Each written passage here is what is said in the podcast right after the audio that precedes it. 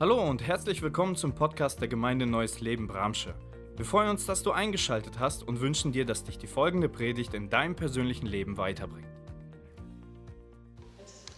Okay, hallo erstmal von meiner Seite aus. Voll schön bei euch zu sein. Vielen Dank für die Einladung. Ich finde, ihr habt ein richtig, richtig tolles Gebäude. Also Respekt. Und wenn man christlich neidisch sein darf, dann bin ich jetzt christlich neidisch. Äh, und was eine Band. Und ähm, weißt du, was ich cool finde? Ich weiß nicht, wie alt du bist, aber dass du die Herrlichkeit Gottes googelst, ist die eine Sache. Aber ich habe das Gefühl, ihr als Band, ihr bringt die Herrlichkeit Gottes hier in den Raum. Während ihr singt, passiert was. Und das ist so gigantisch. Ein großes Dankeschön an das ganze Team, was das hier vorbereitet hat, weil ihr seid super mutige Frauen. Vielen Dank, Raisa. Ähm, in Zeiten wie diesen trotzdem so etwas zu veranstalten. Wisst ihr, das braucht Mut, das braucht ein Aufstehen, das braucht ein Wagen. Und das bedeutet, ihr alle seid in richtig guten Händen. Richtig, richtig toll. Okay, ich habe mich gefragt, was sind drei Dinge, die ihr über mich wissen solltet? Und ich habe drei Dinge gefunden. Punkt Nummer eins ist, ich liebe Kaffee mehr als Schnitzel. Und deswegen finde ich es gar nicht schlimm, wenn wir jetzt in der Zwischenzeit nachher nichts essen können. Hauptsache, es gibt Kaffee. Und deshalb habe ich mir auch zwei Kaffee-to-go-Becher mitgebracht. Denn wenn der eine verunglücken sollte, habe ich immer noch mal einen parat. So sehr liebe ich Kaffee. Wenn es irgendwann die Möglichkeit gibt, sich den intravenös zu geben, dann bin ich wahrscheinlich die Erste, die so eine Maschine hat. Ist irgendjemand mit mir? Komm schon, ich brauche Freunde. Danke. Morgens, wenn wir aufstehen, der erste Gang ist zum äh, Kaffee. Und dann ist das so das Schönste, was es am Morgen gibt. Dann müsst ihr natürlich die zweite Sache kennenlernen, die ich absolut liebe. Und das ist meine Familie. Und ich habe euch ein Familienfoto mitgebracht.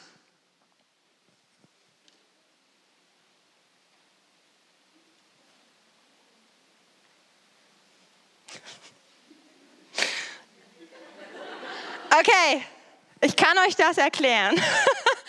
Erstmal, das sieht doch schön aus, oder? Ähm, also pass mal auf, ich habe gefühlt eine halbe Stunde versucht, meine Familie zusammenzukriegen. Und ähm, das hat mich schon alle, alle Nerven und alle Kraft gekostet. Und dann habe ich noch mal 20 Minuten lang versucht, sie alles so zu platzieren und so ruhig zu bekommen, dass wir ein schönes Familienbild hinbekommen. Ich habe das ganze Programm aufgefahren. Erstmal habe ich sie mit Gummibärchen bestochen.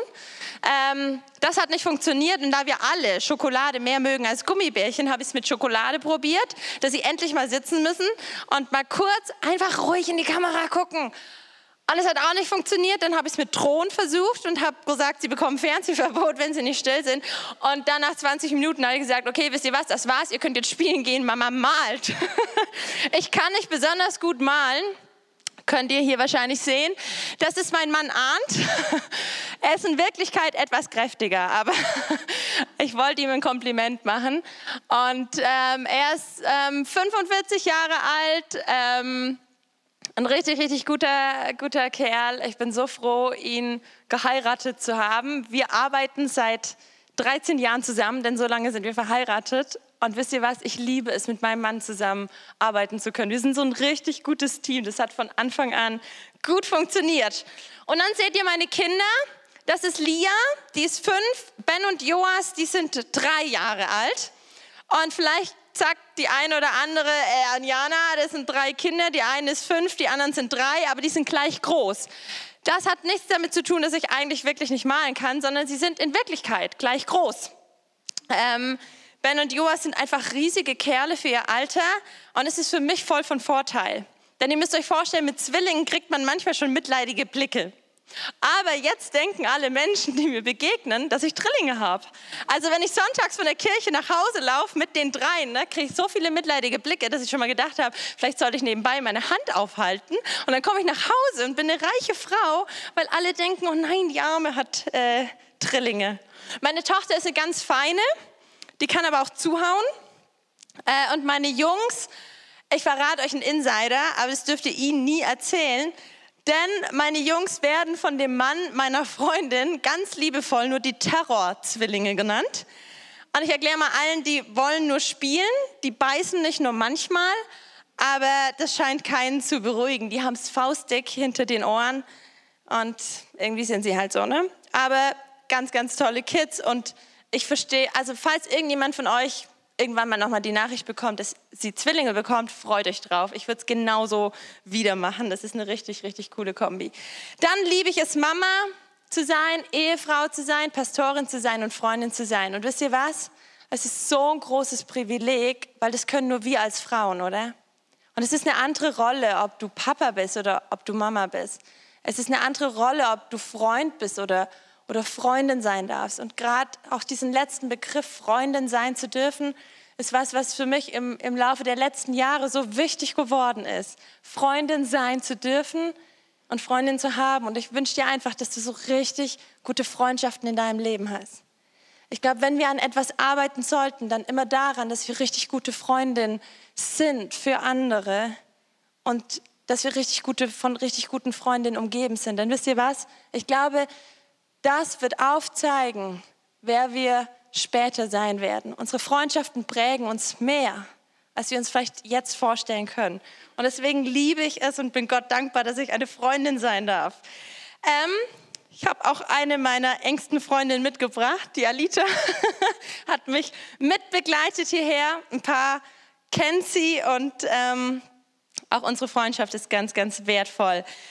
Dann habe ich eigentlich, eigentlich, eigentlich liebe ich vier Dinge. Denn ich liebe noch den Titel, den ihr dieser Konferenz gegeben habt. Aufstehen, du schaffst das. Denn dieser Titel hat mich an eine Geschichte erinnert. Eine Geschichte aus der Bibel, in der es um beides geht. Es geht in dieser Geschichte um Aufstehen. Und das finde ich so cool. Es geht in dieser Geschichte aber nicht nur um Aufstehen, sondern diese Geschichte macht uns deutlich, warum fällt es uns manchmal so schwer aufzustehen. Und ich habe keine Ahnung, wo du stehst in deinem Leben. Ich weiß nicht, wie es gerade aussieht. Ich weiß nicht, ob es dir schwer fällt, aufzustehen, was bedeutet, neuen, neuen Mut zu fassen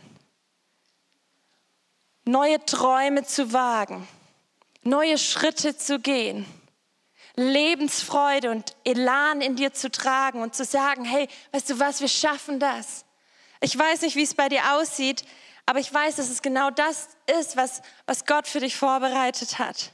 Und deswegen will ich noch ganz kurz einfach beten. Jesus, danke, dass jede Bühne, die wir dir geben, dass es eine Bühne ist, die du einnimmst. Danke, dass jeden Raum, den wir dir geben, dass es Raum ist, den den du einnimmst. Und deswegen geben wir dir diese Bühne, es ist deine Bühne. Wir geben dir diesen Raum hier, es ist dein Raum und wir geben dir unser Herz, dass du direkt hineinsprechen kannst und unser Leben neu ausrichten und verändern kannst. Amen. Wir gehen in die Geschichte von Jairus und seiner Tochter und lesen mal die ersten Verse in Lukas 8, 40 bis 42. Da heißt es, als Jesus zur anderen Seite des Sees zurückkehrte, empfing ihn dort eine große Menschenmenge. Sie hatten alle ungeduldig auf ihn gewartet. Da kam ein Mann namens Jairus, ein Vorsteher der jüdischen Gemeinde, warf sich Jesus zu Füßen und flehte ihn an, in sein Haus zu kommen, denn sein einziges Kind, ein etwa zwölfjähriges Mädchen, lag im Sterben. Und schon in dieser allerersten Begegnung, die Jairus mit Jesus hat, finden wir etwas Außergewöhnliches wieder. Denn die Kommentare schreiben, hey, in dieser allerersten Begegnung ist etwas anders als in der zweiten Begegnung, die Jairus mit Jesus hat. In seiner allerersten Begegnung, die Jairus mit Jesus hat, ist seine Tochter noch nicht gestorben. In der allerersten Begegnung, die Jairus mit Jesus hat, ist seine Tochter lediglich krank. Und genau an dem Punkt möchte ich schon eingreifen und etwas zu uns persönlich sagen. Denn wisst ihr was? Ich glaube, das ist ein Hinweis darauf, wie es in unserem Leben aussieht. Ich will dir sagen, hey, die meisten Dinge, die Gott dir gegeben hat, die meisten Dinge, die Gott von Anfang an in dein Leben hineingelegt hat, hey, weißt du was, die waren nicht einfach mal eben zack tot. Die waren nicht mal eben einfach zack weg, sondern mit den meisten Dingen, die Gott uns gegeben hat, ist es wie hier in dieser Geschichte. Erstmal werden die Dinge, die Gott in dein Leben hineingelegt hat, die Dinge, die Gott in dein Leben hineingesprochen hat, diese Dinge sind nicht einfach zack weg, sondern in den meisten Fällen ist es so wie hier, dass sie erstmal Schaden nehmen. Dass das Gute, was Gott dir gegeben hat, erstmal anfängt Schaden zu nehmen, bevor es irgendwann stirbt. Hey, wisst ihr unsere Fähigkeit, große Träume zu träumen? Worin wir als Kinder so gut waren? Wo wir wussten, hey, mit fünf, wir werden Prinzessin werden und wir sind voll davon überzeugt. Oder wir wissen, wir haben, wir können Dinge, die andere nicht können. Die Fähigkeit, anderen zu zeigen, wie wir tanzen, ohne uns zu fragen, ob sie es gut finden oder über uns lachen könnten. Hey, wisst ihr, diese Fähigkeit, große Träume zu träumen, es ist nicht einfach mal zack weg. Und wisst ihr, ich glaube, manchmal fühlt es sich in unserem Leben so an, als wäre es normal, dass wir diese Fähigkeit nicht mehr haben. Als wäre es normal, dass Kinder solche Dinge machen, aber als Erwachsene machen wir solche Dinge nicht mehr, weil sie irgendwann mal gestorben ist, diese Fähigkeit. Aber hey, es ist eine Fähigkeit, die Gott in uns Menschen hineingelegt hat, die Gott dir gegeben hat, eine Vision für dein Leben zu haben. Immer genügend Power aufzustehen und das nächste Projekt in Angriff zu nehmen. Aber nach und nach fängt diese Fähigkeit, große Träume zu träumen, in unserem Leben an Schaden zu nehmen, bis wir uns eines Tages Realisten nennen. Wir beschreiben uns als, als Realisten und wir, wir wissen, dass es zu viele Dinge gibt, die unmöglich sind. Und wir erleben die erste Situation, in der wir von etwas geträumt haben, uns unser Leben ausgedacht haben. Und es ist unmöglich geworden. Dann kommt die nächste Situation. Und die Fähigkeit, die Gott in dein Leben hineingelegt hat, fängt an Schaden zu nehmen, bis sie irgendwann gestorben ist und wir uns dann Realisten nennen. Denn wisst ihr, ich finde, die Bibel spricht nicht einmal davon, Selig sind die Realistischen. Die Bibel ruft uns noch nicht einmal zum Realismus auf. Oder? Aber für uns ist so normal zu sagen, ja, mal abwarten, wie es kommt. Besser noch nicht zu früh freuen. Besser noch nicht zu viel Freude und Hoffnung hinein investieren. Aber wisst ihr was? In der Bibel finden wir nichts von Realismus. Wir finden nichts davon, realistisch zu sein. Denn wisst ihr was? Es hat nichts mit realistisch sein zu tun einem Mann einen Stock zu geben und zu erwarten, dass er das Meer teilt, oder? Es hat nichts mit realistisch sein zu tun, einem Jungen fünf Kieselsteine zu geben und zu sagen, töte den, den Giganten, töte den Riesen. Es hat nichts mit realistisch sein zu tun, ein junges Mädchen, ein Teenager-Mädchen mitten in die Feindschaft zu stellen und zu erwarten, dass sie ein ganzes Volk retten kann. Niemals, an nicht einem Punkt ist die Bibel realistisch. Hey, das Gefühl in dir, dich sicher zu fühlen, weißt du was, es ist nicht einfach mal eben, zack, weg. Und du fängst an, vorsichtig zu sein, vorsichtig, wem du dich öffnest, vorsichtig, wem du vertraust, vorsichtig, in was du dich hinein investierst. Und wisst ihr was, es passiert nicht mal eben einfach so, dass dieses Gefühl der Sicherheit weg ist. Nein, es fängt nach und nach an Schaden zu nehmen. Da kommt die erste Situation, in der wir uns ausgeliefert fühlen, blamiert fühlen, uns irgendwie wehrlos und schutzlos fühlen. Und nach und nach fängt dieses Gefühl der Sicherheit in dir an Schaden zu nehmen, bis du irgendwann zu diesem Punkt kommst, dass du dich unsicher fühlst und weißt, dass, dass du besser keinem mehr vertraust. Als kleines Mädchen, ich war so eine ganz, ganz hoffnungsvolle. Und ich weiß, ich musste, ich bin dann dörflich gewesen und ich musste ganz früh schon mit dem Bus fahren. Und ich weiß, wisst ihr was, jeden Tag saß ich grinsend in diesem Bus, weil ich immer die Hoffnung hatte, hey, mein Leben wird mit Sicherheit, meine Welt kommt eines Tages in Ordnung. Und dann habe ich davon geträumt, wie ich im Bus sitze und ich komme nach Hause und dieses Mal muss ich nicht durch irgendein Fenster in unser Haus klettern, weil meine Mutter nicht hört, dass ich klingel, sondern dieses Mal, bestimmt dieses Mal, wird sie die Türe aufmachen und sie wird so etwas sagen wie, schön, dass du wieder da bist. Und äh, ich habe Essen gekocht und äh, kann ich dir zum Bonus noch bei den Hausaufgaben helfen? Erst nach und nach ist dieses, diese Fähigkeit zu hoffen in meinem Leben krank geworden und hat Schaden genommen, bis sie eines Tages ganz weg war. Und wisst ihr, was das Problem ist? Wenn immer die Fähigkeit zur Hoffnung, wenn immer sich Hoffnung anfängt, Schaden zu nehmen und irgendwann kleiner zu werden, entsteht etwas anderes, und zwar eine neue Sicherheit. Und es ist eine falsche Sicherheit in dir. Und in meinem Leben war es eine falsche Sicherheit. Die Sicherheit, dass mein Leben niemals in Ordnung kommen wird, und dass ich niemals mehr irgendeinem anderen Menschen vertrauen werde, außer mir selber. Und wisst ihr, wir alle haben Bereiche, du wirst Bereiche haben, wo Gott dir in dein Leben Fähigkeiten hineingelegt hat, wo Gott dir Dinge gegeben hat. Und sie haben nach und nach angefangen, Schaden zu nehmen. Dein Selbstwert, Gott hat dich mit einem Gottesbewusstsein, sage ich immer, geschaffen. Weißt du, er hat dich damit geschaffen, zu wissen, hey, du bist nicht nur gut, sondern du bist so gut. Und nach und nach fängt diese Fähigkeit in uns, fängt an Schaden zu nehmen. Wenn jemand kommt und sagt, ah, du bist vielleicht Durchschnitt. Ja, ich wäre besser so. Ah, das würde ich anders machen. Und so fangen diese Fähigkeiten, die Gott in unser Leben gelegt hat, an Schaden zu nehmen. Die Dinge, die Gott dir gegeben hat, mutig zu sein. Hey, wisst ihr was? Wir sind geboren, um mutige Frauen zu sein. Wir sind geboren, um für etwas aufzustehen, für etwas einzustehen. Wir sind geboren, um voller Hoffnung zu sein.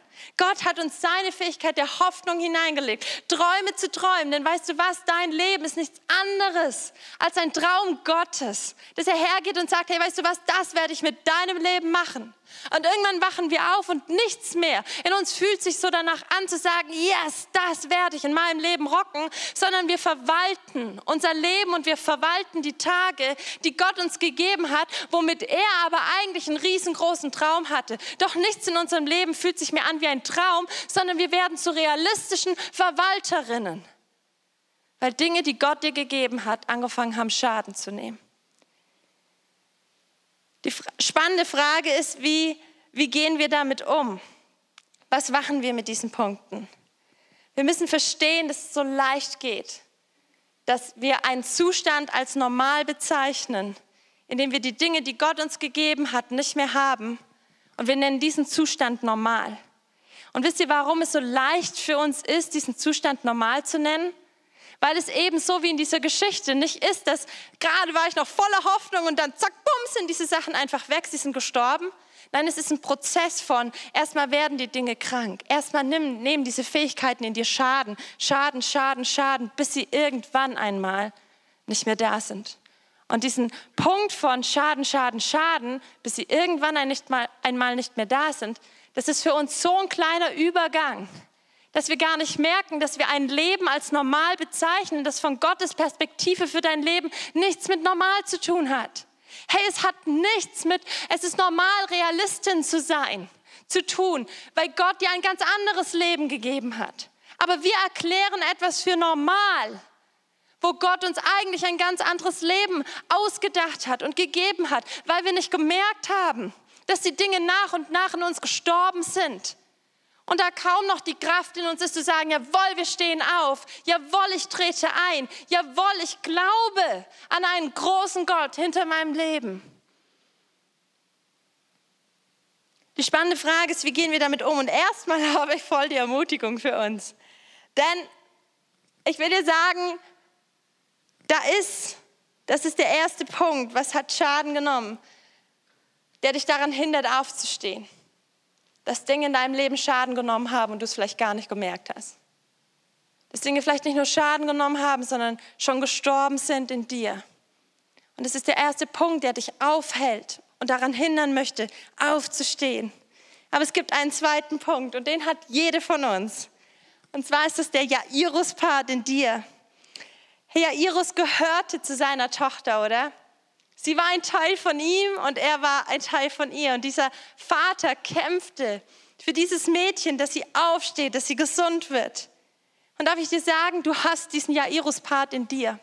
In dir ist diese Kraft, in dir ist dieser himmlische Vater, der nicht aufhören wird, dafür zu kämpfen, dass das, was er dir gegeben hat, wieder neu aufsteht. Und vielleicht hast du schon mal erlebt, dass inmitten deiner Angst, inmitten dem Moment, wo die Panik dich überkommt, inmitten dem, dass du ängstliche Gedanken bekommst, gleichzeitig eine Kraft in dir ist, die diese Angst bekämpfen will. Die sagt, hey, ich will nicht, dass du ängstlich durchs Leben gehst. Die anfängt, dir Mut zu machen. Die hergeht und sagt, hey, was könntest du unternehmen, um deine Angst abzulegen? Inmitten von deiner Minderwertigkeit gibt es ein Jairus-Part, eine Kraft in dir, die darum kämpft, dass du deine eigene Schönheit siehst. Dass du deinen eigenen Wert erkennst, anstatt ihn runterzuschrauben. Und wisst ihr was? Es ist der Jairus-Part in dir. Das ist dieser himmlische Vater, der dafür kämpft, dass das, was er dir gegeben hat, dass es nicht einfach verloren geht oder du nicht merkst, wie es Schaden nimmt, sondern dass es wieder gesund wird, dass es wieder aufstehen kann. Er kämpft für dich. Da ist dieser Vater, der für seine Tochter kämpft und weil sie nicht zu Jesus gehen kann, geht er zu Jesus und sagt, mach sie gesund. Und weißt du was? Jesus ist, ist derjenige, der im Himmel hergeht und sagt, er kämpft ständig darum, dass wir unseren Glauben nicht verlieren dass wir unser Vertrauen in Gott nicht verlieren. Und weißt du was? Wenn dein, dein Selbstwert Schaden nimmt, rennt Jesus zu deinem himmlischen Vater und sagt, pass auf, sie hat Schaden genommen in ihrem Selbstwert. Wir müssen dafür kämpfen, dass sie wieder aufsteht. Jesus rennt zu deinem himmlischen Vater und sagt, hey, pass auf, sie hat Hoffnung verloren. Wir müssen dafür kämpfen, dass sie ihre Hoffnung zurückbekommt. Wir müssen dafür kämpfen, dass sie sieht, wer sie wirklich ist. Das ist der Jairus-Part in dir. Doch wie geht es weiter? Jesus ging mit, unterwegs wurde er beinahe erdrückt, weil sich so viele Menschen um ihn drängten. Lukas 8, 42. Jairus kommt zu Jesus, doch Jesus ist mit anderen beschäftigt. Und das ist der zweite Punkt, der dich davon abhalten kann, dass du die Kraft hast, in deinem Leben aufzustehen. Die Kraft hast, dein Leben für das einzusetzen, wozu Gott dich geschaffen hat. Ich habe mich gefragt, hey, warum brüllt Jairus Jesus nicht einfach zusammen? Keine Ahnung, wenn ich wüsste, meine Tochter liegt im Sterben und da sind hunderte Menschen herum, ich würde sie alle niederbrüllen. Ich würde zu Jesus schreien und ich würde kämpfen, ich würde tun und machen. Aber es ist so, dass Jesus mit anderen beschäftigt ist und während Jesus mit anderen beschäftigt ist, stirbt die Tochter von Jairus. Erst in dieser Situation, erst zu diesem Zeitpunkt stirbt seine Tochter, weil andere mit Jesus beschäftigt sind.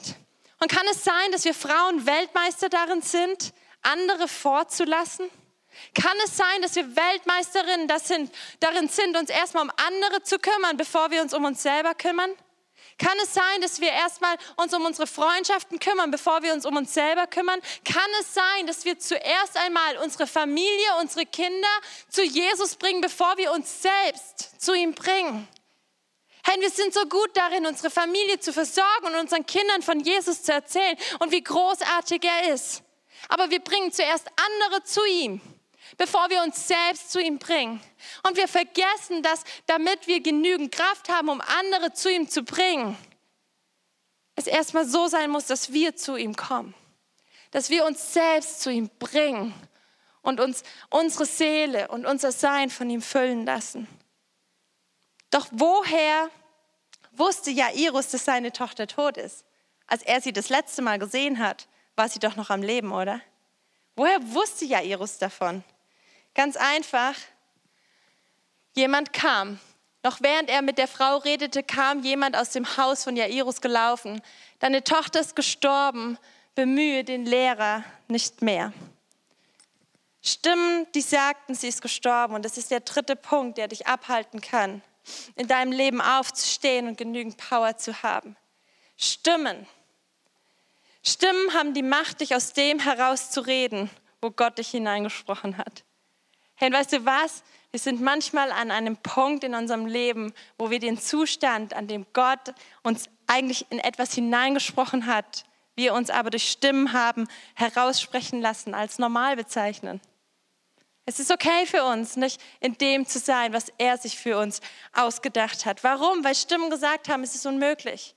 Weil Stimmen, die erzählt haben, es ist vorbei. Weil Stimmen, die gesagt haben, wer du nicht bist. Oder was du jetzt besser doch nicht mehr von Gott erwarten solltest. Hey, weißt du was? Da ist diese Stimme und sie sagt zu Jairus, bemühe den Lehrer nicht mehr. Und ich weiß nicht, welche Stimme in deinem Kopf ist, die sagt, das brauchst du von Gott nicht erwarten. Oder hey, das würde Gott nicht für dich tun. Darf ich dir sagen, ohne dich zu kennen, weiß ich, dass es keinen Mangel in deinem Kopf gibt an Stimmen, die dir sagen, was Gott nicht tun kann oder worum du ihn besser nicht bitten solltest. Oder die Frage, darf ich Gott überhaupt um so etwas bitten? Das sind so viele Stimmen. Und wisst ihr was? Es wird niemals einen Mangel an diesen Stimmen geben. Und die schlechte Nachricht ist, du kannst diese Stimmen nicht von dir weghalten. Aber wisst ihr, was die gute Nachricht ist? Die gute Nachricht ist, du kannst entscheiden, welcher Stimme du mehr glaubst.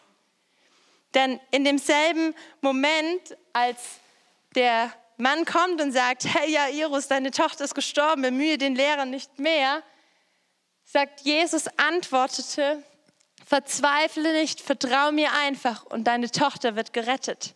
Zwei Stimmen. Und Jairus muss entscheiden, welcher Stimme glaubt er mehr. Glaubt er der Stimme, die sagt, hey, etwas ist gestorben? Glaubst du der Stimme in deinem Kopf, die sagt, es ist vorbei, es wird nicht nochmal funktionieren? Oh, und wenn es nochmal wieder funktionieren wird, dann wird es sehr schwierig.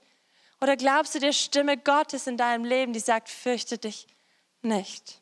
Jairus musste sich entscheiden, welche Stimme glaubt er mehr. Und wisst ihr was? Ich glaube, wir ticken ganz oft so, dass wir diese Stimmen bekämpfen. Wir wollen, dass diese Stimmen gar nicht in unserem Leben sind, die sagen, es ist unmöglich, es ist vorbei, es geht nicht mehr.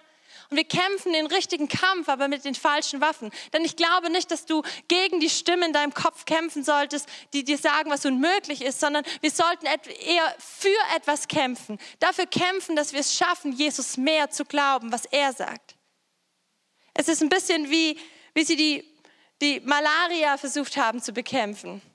Wusstet ihr, dass als Malaria aufkam und sie auf den Schiffen waren, da dachten sie, hey, die Ameisen, die sind schuld, die übertragen Malaria. Also haben sie an Stangen lauter Tröge hochgezogen und so Schalen gehabt mit frischem Wasser, damit die Ameisen da hochklettern, reinfallen und ertrinken. Und sie wussten nicht, dass sie damit die ganzen Moskitos anziehen, die das frische Wasser haben wollten und die es eigentlich waren, die Malaria übertragen haben. Hey, weißt du was? Es sind nicht die Stimmen in deinem Leben, die dir sagen, was unmöglich ist, die dich krank machen sondern es ist der Punkt, nicht zu glauben, dass das, was er sagt, wahrer ist. Nicht zu glauben, dass das, was Jesus über dein Leben ausgesprochen hat, stimmt. Hey, weißt du was, wenn er über dein Leben ausgesprochen hat, du bist so, so gut. Hey, dann, dann geht es darum, ihm zu glauben. Und wir gehen aber auf die andere Seite und wir versuchen zu bekämpfen, wer uns schon mal gesagt hat, dass wir nicht gut sind. Alter, mit dem habe ich nichts mehr zu tun. Da, mit, da, da halte ich mich fern von. Oder wir sind eingeschnappt oder wir machen unseren, unser Herz eng und lassen nur noch bestimmte Leute an uns ran, weil wir gegen die Stimmen kämpfen, die sagen, dass wir nicht so, so gut sind. Aber wir kämpfen den Kampf mit den falschen Waffen. Denn wir werden nicht gesund, wenn wir diese Stimmen nicht mehr hören, sondern es ist genau die andere Seite. Wir müssen den Kampf dafür kämpfen, dass wir sagen, hey, wir, wir glauben dem, was er gesagt hat. Hey, ich werde besser darin, zu glauben, was Jesus über mein Leben ausgesprochen hat. Derselbe Moment, in dem die Stimmen gesagt haben, es ist unmöglich, war derselbe Zeitpunkt, in dem Jesus kurz davor war, das Wunder zu tun. Hey, und wie oft in deinem Leben hast du den Stimmen geglaubt, die gesagt haben, dass etwas unmöglich ist, obwohl Jesus in deinem Leben vielleicht kurz davor war, das Wunder, das du gesucht hast zu tun. Es ist derselbe Moment, aber so ein unterschiedlicher Ausgang. Jesus ist bereit, ins Leben zu rufen, was andere oder du selber für zu Ende erklärt haben. Und wisst ihr was? Ich habe, das dürft ihr nur meinen theologischen Lehrern, ich habe ähm, Theologie studiert, dürft ihr das auf gar keinen Fall erzählen, denn ich habe dieser Geschichte einen ganz anderen, ein ganz, eine ganz andere Überschrift gegeben. Diese Geschichte hat für mich sehr viel mehr damit zu tun, dass eine Tochter zu ihrem Vater zurückkommt. Für mich ist es die Geschichte, die Pendant-Geschichte zum verlorenen Sohn. Es ist eigentlich, ist diese ganze Geschichte hier dreht sich um eine Tochter und einen Vater. Und wir sehen kurz ein Video dazu. Weshalb ich sage, dass ich glaube, dass diese Geschichte oder weshalb ich sie in meinem Kopf umgenannt habe, diese ganze Textstelle, Vater und Tochter, weil die ganze Textstelle um einen Vater geht, der darum kämpft, dass seine Tochter wieder aufsteht. Denn inmitten dieser Geschichte von Jairus und seiner Tochter, der Vater, der um seine Tochter kämpft, dass sie wieder aufstehen kann. Mitten in diese Geschichte ist eine andere Geschichte eingepflegt. Und in dieser Geschichte geht es nicht um ein Mädchen, das zwölf Jahre alt ist, aber es geht um eine Frau, die zwölf Jahre lang gekämpft hat. Die zwölf Jahre lang gekämpft hat, dass sie gesund wird und die keinen Daddy hatte, der für sie gekämpft hat sondern die für sich selber kämpfen musste. Und zwölf Jahre lang hat sie gehofft, gesund zu werden. Aber ihre Hoffnung hat sich nicht erfüllt. Zwölf Jahre lang ging sie zu Menschen und hat gebettelt, dass sie ihr helfen werden. Aber keiner konnte ihr helfen. Zwölf Jahre lang hat sie alles investiert, was sie hatte. Aber es hat sich nicht gelohnt. Sie wurde nicht gesund. Und inmitten von dieser Geschichte von Jairus trifft sie auf Jesus und sie sieht ihn in der Menschenmenge. Und weil sie keinen Daddy hat, der für sie kämpft, dass sie wieder aufsteht, bahnt sie sich ihren eigenen Weg auf allen Vieren zu Jesus nach vorne. Und sie berührt nur den Saum seines Gewandes und wird gesund. Und Jesus reagiert völlig unverständlich. Er geht her und sagt, hey, wer hat mich berührt? Und die Jünger gehen her und sagen, Jesus, was stimmt nicht mit dir? Du bist umzingelt von Menschen. Wer dich berührt hat? Alle, alle haben dich berührt. Aber Jesus geht her und sagt, nein, es gab eine besondere Berührung. Es gab einen ganz besonderen Kontakt. Und als die Frau merkt, dass sie sich nicht versteckt halten kann, sagt sie, ich war es. Und dann macht Jesus etwas ganz Erstaunliches. Er schaut sie an und er sagt zu ihr, Tochter, dein Glaube hat dich geheilt, hat dir geholfen. Und wisst ihr, ich habe mich gefragt, warum nennt er sie Tochter? Denn wisst ihr was, in dem Moment erkannte ihren Namen.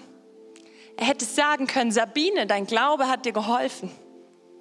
Er hätte sagen können, Frau, Dein Glaube hat dir geholfen.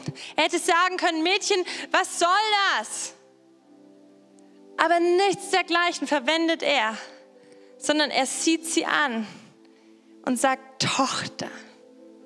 Der Moment, in dem sie gesund wird, ist der Moment, in dem er die Vaterschaft übernimmt, die ihr irdischer Vater nicht übernehmen konnte oder nicht wollte. Aber der Moment, in dem sie gesund wird, ist der Moment, in dem sie sich erlaubt, Tochter zu sein und nur dadurch ihm die Chance gibt, dass er Vater sein kann. Und weißt du was? Ich glaube, es kann so leicht für dich sein zu glauben, dass Jesus dich hier nicht sieht, dass es wie eine Menschenmenge ist. Die Frau, Sie ging ganz schnell wieder weg, als sie von Jesus bekommen hat, was sie gesucht hat, hat sie sich wieder weggeschlichen. Sie hat sich nur kurz geholt, was sie gebraucht hat. Und wisst ihr, ich glaube, so kommen wir so oft zu Gott. Wir kommen mal schnell zu ihm. Wir trauen uns kaum, ihm zu sagen und zu fragen und zu erwarten, dass er etwas Großartiges aus unserem Leben macht, sondern wir kommen, wir lassen kurz unser Gebet da und dann gehen wir ganz schnell wieder weg. Aber Jesus lässt nicht zu, dass sie ganz schnell wieder weggeht. So, er sieht sie direkt an und er sagt zu ihr, meine Tochter. Ein Vater, der darum kämpft, dass seine Tochter wieder gesund wird. Wisst ihr, ich glaube, wir denken manchmal, diese Daddy-Probleme verschwinden, wenn wir zwölf sind, uns das erste Mal verlieben. Und wir glauben, Daddy-Probleme verschwinden, wenn wir geheiratet haben aber es wird nicht einen Tag geben, an dem Daddy-Probleme keine Rolle mehr in deinem Leben spielen. Und deshalb fängt er an und er nennt uns Tochter, weil er weiß, der Moment, in dem du gesund wirst, der Moment, in dem du wieder aufstehen kannst, ist erst dann, wenn er dein Vater sein darf und du seine Tochter bist. Und erst in dem Moment, wo du Tochter bist, sein möchtest, kann er Vater sein. Aber ich glaube, ganz oft geht es uns so, dass wenn wir umzingelt sind von anderen Menschen oder wenn wir gut darin sind, andere Menschen erstmal vorzustellen, bevor wir uns selbst vorstellen, dass wir glauben, er sieht uns nicht. Vielleicht bist du sogar hier heute Nachmittag und du denkst, ja, ich sitze hier relativ inkognito, Jesus sieht mich nicht dann will ich dir sagen, er sieht dich und er schaut dich an. Und er sagt zu dir, meine Tochter. Er nennt dich nicht Sabine, was es dein Name sein sollte. Er nennt dich nicht Frau, sondern er sieht dich an und er sagt Tochter. Und zu dem Mädchen sagte er, Kind, steh auf. Und was er damit deutlich macht, ist, hey, weißt du was, steh auf. Ich bin stärker als das, wovon du Schaden genommen hast. Denn ich bin die unversiegbare Quelle. Hey, weißt du was? Ja, dein Selbstwert wird Schaden nehmen. Aber er ist die Quelle, der dir all das zurückgeben wird. Wisst ihr, wann mein Herz heil geworden ist? Als ich ihn kennengelernt habe. Als ich Zeiten mit ihm hatte und wusste, er ist diese unversiegbare Quelle. Hey, was immer mir genommen wurde, er gibt es zurück. Hey, und was immer mir heutzutage noch genommen wird, ich weiß, es gibt nur einen Weg. Und ich weiß, es ist der Weg zu ihm, zu der unversiegbaren Quelle, die mir all das wieder zurückgibt. Aber hey, ich muss kommen zu ihm und ich muss ihn Vater sein lassen. Und ich muss ihm, mir, ihm erlauben, mir das zurückzugeben, was andere mir genommen haben. Es macht keinen Sinn, dein Herz eng zu machen. Es macht keinen Sinn, deine Fäuste zu ballen. Es macht keinen Sinn, Realistin zu werden. Deine Hoffnung aufzugeben und diesen, diesen Part in deinem Leben für normal zu bezeichnen. Das Einzige, was Sinn macht, ist auf allen Vieren zu ihm zu kriechen. Wenn du niemanden hast, der dich zu ihm trägt, dann ist der einzige Sinn auf allen Vieren, wenn es die letzte Kraft ist, die du aufbringen kannst, zu ihm zu kriechen und den Kontakt zu ihm zu suchen und in seiner Gegenwart heil zu werden. Und ich verspreche dir, er wird es tun. Er sagt, Kind, steh auf. Ich bin stärker und lauter. Ich bin ein brüllender Löwe.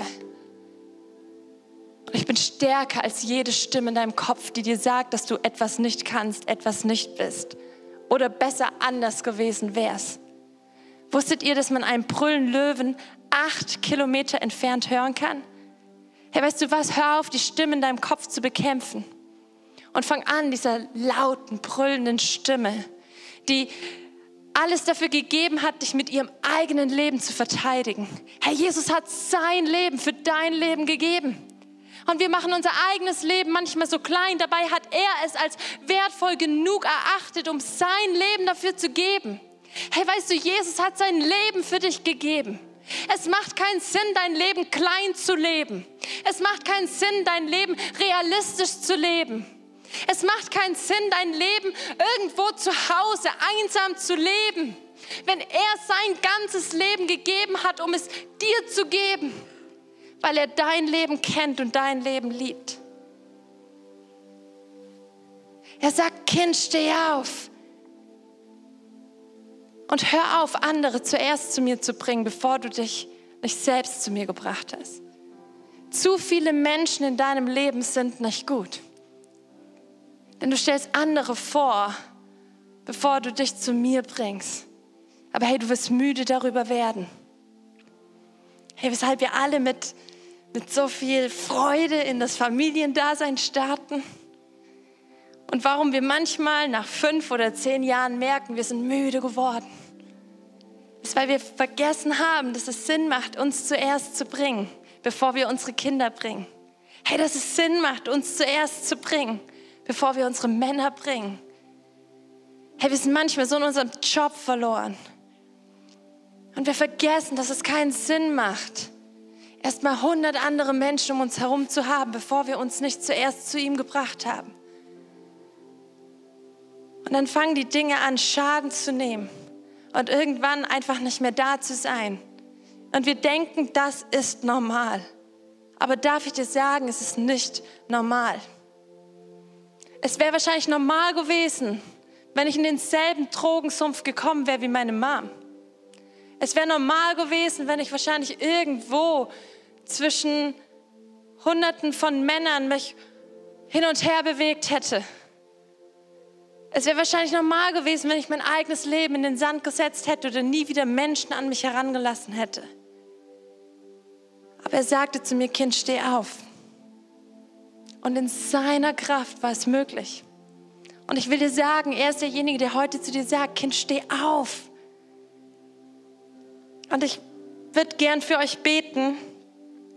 Und ich will dich zu etwas Mutigem auffordern wenn wir alle die Augen zuschließen, will ich dich bitten, dass, wenn ich für dich beten darf, das ist das Einzige, was ich von hier vorne mache, aber ich glaube, wenn wir innerlich merken, dass er zu uns sagt, steh auf und wir dem Ganzen eine äußere Handlung geben, dass das für uns bleibhafter ist und dass wir uns daran erinnern. Deswegen will ich dich bitten, wenn, wenn du gemerkt hast, dass, dass Jesus dich fordert, neu aufzustehen, neu mutig zu sein, neu zu vertrauen, neue Schritte zu wagen, rauszugehen aus deinem Realismus und hinein in seine Vision rauszugehen aus dem, woraus du dich hast herausreden lassen oder wieder neu hineinzugehen in das, wo er dich hineingesprochen hat, dann will ich einfach von hier vorne für dich bitten und das Einzige, was du tun musst, du musst mir gar nicht sagen, welcher dein Punkt ist. Aber wenn er in irgendeinem Bereich gesagt hat, steh neu auf, dann will ich dich bitten, dich jetzt einfach kurz von deinem Platz zu erheben und ich werde von hier vorne für euch beten. Wir hoffen, die Predigt hat dich angesprochen. Solltest du noch Fragen haben, dann freuen wir uns, von dir zu hören. Send uns gerne eine E-Mail an info@gnl-bramsche.de. Gott segne dich.